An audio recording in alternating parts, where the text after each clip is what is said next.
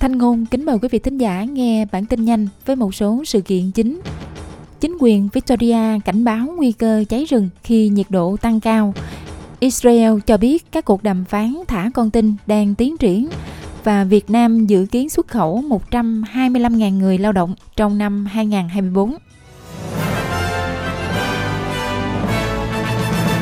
Sau đây là bản tin chi tiết các dịch vụ khẩn cấp của Victoria đang chuẩn bị cho điều kiện thời tiết nguy hiểm hơn. Một tuần sau khi cháy rừng và bão với sức tàn phá lớn, khiến nửa triệu ngôi nhà và cơ sở kinh doanh bị mất điện. Nhiệt độ dự kiến sẽ lên tới 40 độ C ở nhiều nơi trong tiểu bang với những cơn bão sau ngày hôm nay 22 tháng 2 mang theo sức gió 80 km h và gây ra hiện tượng sét khô. Lệnh cấm lửa hoàn toàn đã được ban hành đối với 6 khu vực ở Victoria trong đó Manly, Wimmera, Northern Country, North Central, Southwest and Central đều phải đối mặt với nguy cơ hỏa hoạn cực độ. Cảnh báo hỏa hoạn nghiêm trọng cũng đã được ban hành ở Nam Úc, Tasmania và Tây Úc, nơi mà các dịch vụ khẩn cấp đã nỗ lực dập tắt các đám cháy kể từ đầu mùa hè. Còn tại Tây Úc, đường cao tốc Nullarbor đã bị đóng cửa do cháy rừng ngoài tầm kiểm soát. Du khách được khuyến cáo nên xem xét lại kế hoạch di chuyển bởi vì đường cao tốc Air cũng bị đóng giữa khu vực Norseman và Cayuna. Cảnh báo theo dõi và hành động đang có hiệu lực đối với khu vực gần Baladonia Roadhouse và phần phía nam của Baladonia.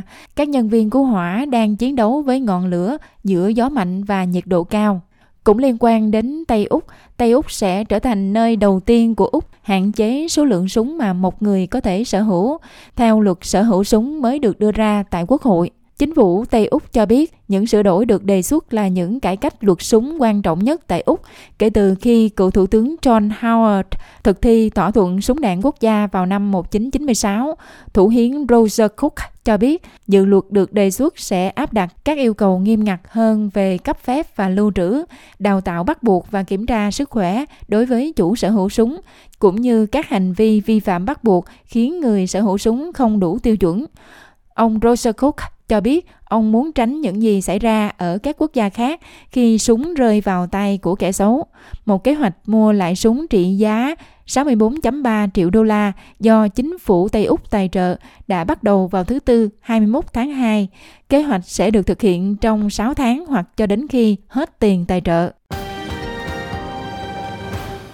Về tình hình ở Gaza, Liên Hợp Quốc cho biết tình hình nhân đạo ở Gaza đang trở nên tồi tệ hơn khi nguồn nước và việc cung cấp viện trợ bị đe dọa do cuộc chiến đang diễn ra. Người phát ngôn của Tổng thư ký Liên Hiệp Quốc Stefan Dujarric cho biết một khu trú ẩn dành cho dân thường đã bị pháo kích, khiến cho các nhân viên bị thương và các thành viên trong gia đình của họ bị thiệt mạng. Our Undersecretary General for Humanitarian Affairs Martin Griffiths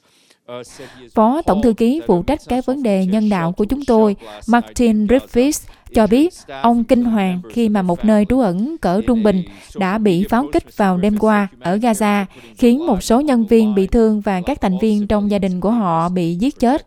Trong một bài đăng trên mạng xã hội, ông Griffiths cho biết những người hoạt động nhân đạo đang đặt mạng sống của mình vào tình thế nguy hiểm và giống như tất cả thường dân, họ cần phải được bảo vệ. Ông Du Charik cho biết các vấn đề về nước, vệ sinh và sức khỏe đang đe dọa tính mạng của người dân Gaza với khoảng 83% giếng nước ngầm không còn hoạt động và không có hệ thống xử lý nước thải nào hoạt động. Liên quan đến thỏa thuận ngừng bắn, thành viên nội các chiến tranh của Israel Benny Gantz cho biết các cuộc đàm phán về một thỏa thuận mới nhằm giải phóng con tin khỏi Gaza đang tiến triển, trong bối cảnh các cuộc đàm phán khu vực đang diễn ra nhằm bảo đảm tạm dừng chiến tranh. Ông Benny Gantz cho biết đang có những nỗ lực nhằm thúc đẩy một thỏa thuận mới để thả con tin và có những dấu hiệu ban đầu đầy hứa hẹn về sự tiến bộ có thể xảy ra chúng tôi sẽ không ngừng tìm kiếm giải pháp và chúng tôi sẽ không bỏ lỡ bất kỳ cơ hội nào để đưa các chàng trai và cô gái của chúng tôi trở về nhà Tuy nhiên, ông Benny Gantz nói rằng nếu không đạt được thỏa thuận mới thì quân đội Israel sẽ tiếp tục chiến đấu ở Gaza cho đến tháng chay Ramadan của người Hồi giáo bắt đầu vào ngày 10 tháng 3. Liên quan đến Việt Nam, Thông tấn xã Việt Nam hôm 20 tháng 2 dẫn lời một quan chức Bộ Lao động Thương binh và Xã hội của Việt Nam cho biết Việt Nam dự kiến đưa 125.000 người lao động ra nước ngoài làm việc theo hợp đồng vào năm 2024, tập trung vào các thị trường truyền thống như Nhật Bản, Đài Loan và Hàn Quốc, trong lúc Hàn Quốc đang siết chặt công tác quản lý, ngăn chặn việc lao động ở lại bất hợp pháp. Hiện có khoảng 650.000 lao động Việt Nam làm việc ở 40 quốc gia và vùng lãnh thổ trên thế giới. Theo thống kê của Bộ Lao động Thương binh và Xã hội Việt Nam, trung bình mỗi năm Việt Nam xuất khẩu 140.000 lao động.